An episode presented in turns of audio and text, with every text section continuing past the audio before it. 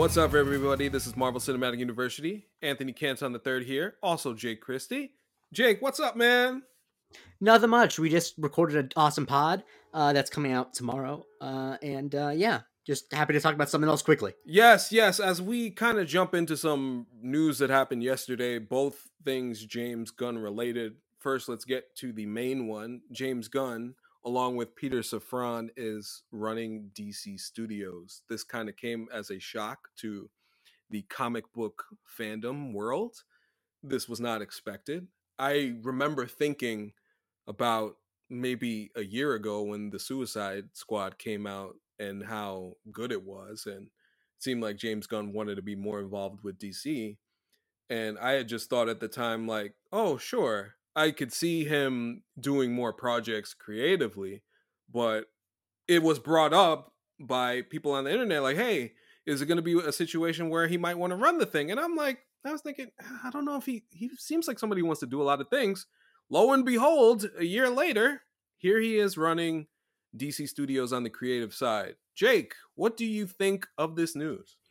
I think it's a, a, really awesome decision. Um, having someone who's like a creative force. I mean, I think more creatively forceful than like Kevin Feige. Uh, I'm a bit surprised because I assume that he would want to keep doing his own projects. Uh, but I imagine he'll find a way to still be hands on in the ways that he can be. Um, but yeah, I, it's it made me a lot more excited for the upcoming slate of DC stuff, just because the thing that I was worried about is that like when they kept trying to find their own Kevin Feige, um, they kept it felt like they kept finding people who like didn't have a creative voice. Um, and I think that that's like the business side of it is obviously a lot a part big part of it but like the thing that kevin feige brings is the united the unified creative voice and so that is more important to my enjoyment of the stuff than you know whether or not they make smart business decisions yeah for sure and uh, i think for me it's the passion of james gunn for not only the characters especially if you think about something like peacemaker with some of the more obscure characters and how much care that he put into putting those on screen with that and the suicide squad and what he intends to do after that. I think just from the creative side, it's something that DC clearly has lacked in this this amount of time that has passed where it's been too many chefs in the kitchen as we alluded to in the Black Adam review the other day and this kind of now makes things probably more cohesive and you have a you have a mind that at least I feel like you can trust and now that he has the backing of the business side we will see how all of this goes what the what the continuity is going to be is going to be interesting. At least this much is is clear and this much is sure that they have a chance to actually set things right now as opposed to what we have been thinking with black adam and bringing superman back and and everything like that now you can see something more cohesive coming out of this and i look forward to seeing what they're going to cook up I'm sure there's going to be a Peacemaker season two, and anything that goes uh, beyond that, it should be and, exciting. And I, we'll know how much control he has when it's announced that uh, Emilia Harcourt is the highest paid actress in the DCEU and she's in everything. uh, I kid, I kid, I kid. Shouts, I, I shouts to him. I don't know what that check she got, uh, Jennifer Holland got for Black Adam was, but it wasn't nothing.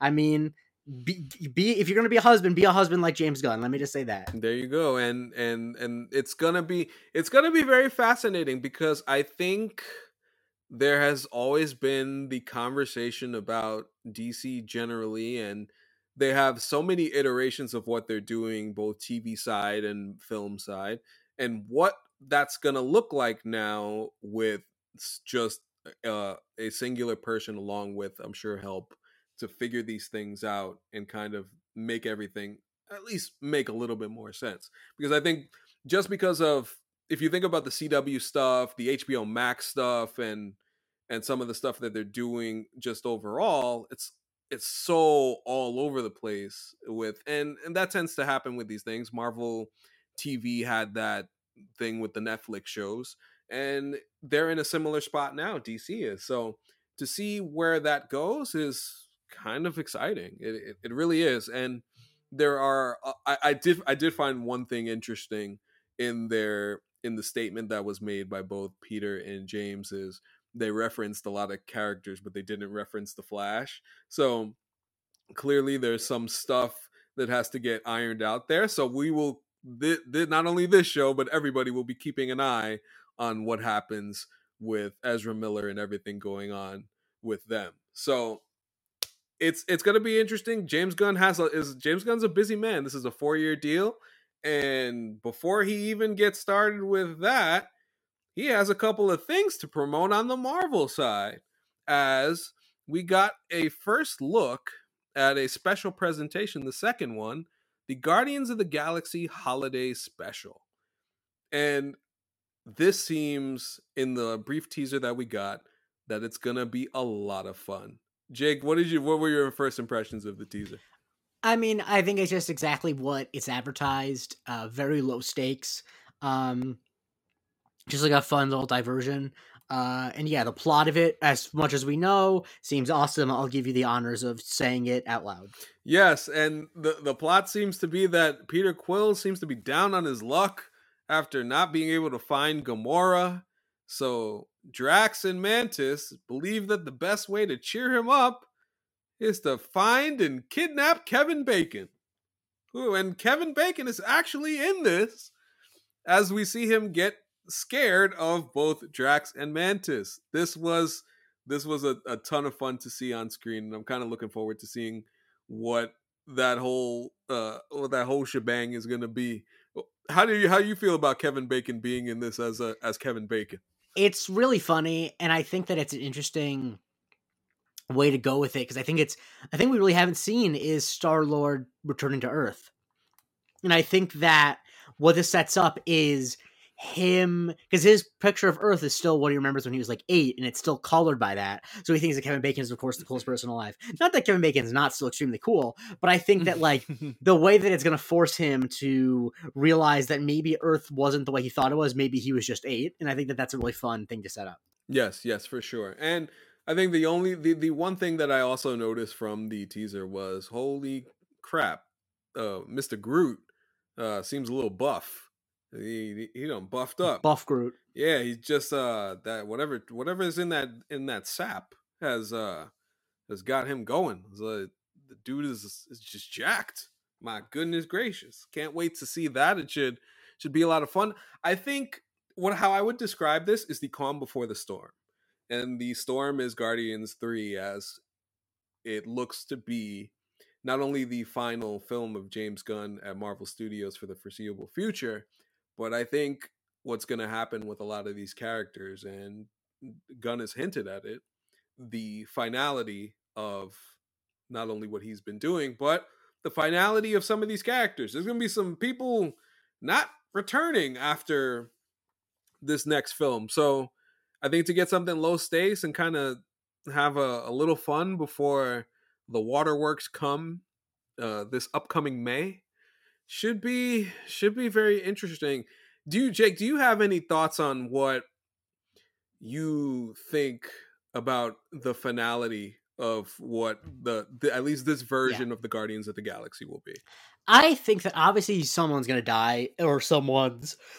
Um, I don't need them to go overboard with it. I think that uh, too many times death of a character that's loved is used as a shortcut for stakes yeah. Um, and like I, so like I only really need one of. I don't need any of them to die, but like I don't need them to kill off like half the guardians in order for it to feel like the end. You know what I mean? Yeah. Um, and so obviously a lot of everyone speculates that it's going to be Drax because of uh, Dave Bautista's contentious relationship with Marvel, and I think that that's correct speculation. I think he's the one who's going to die. yes, yes, I, I believe it's him.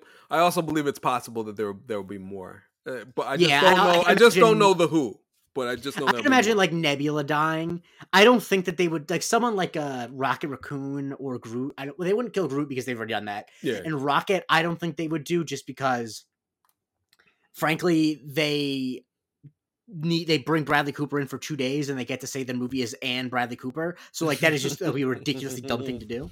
No, it, it no, it absolutely it would be it would be bold. I'll say that much. Um, if if Rocket yeah. gets got, but I would even say that I would say that Peter Quill is more likely than than than a Rocket in my personal yeah. opinion on as far as that's concerned.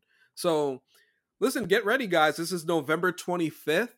and this will be the mm. last thing that we get from Marvel Studios for 2022. Yes. And I'm guessing that nothing till either February or March. If I if I just my reading the tea leaves myself that we won't get anything until then. So well, I mean, I think Ant Man's gonna be the first thing back. Well, Ant Man, Ant Man will in terms of um in terms of uh, movies, yes, Ant Man yeah. in February. So we'll uh, we'll get uh, yeah. we'll get that first, and then we'll see what what's to come with Secret Invasion and Echo.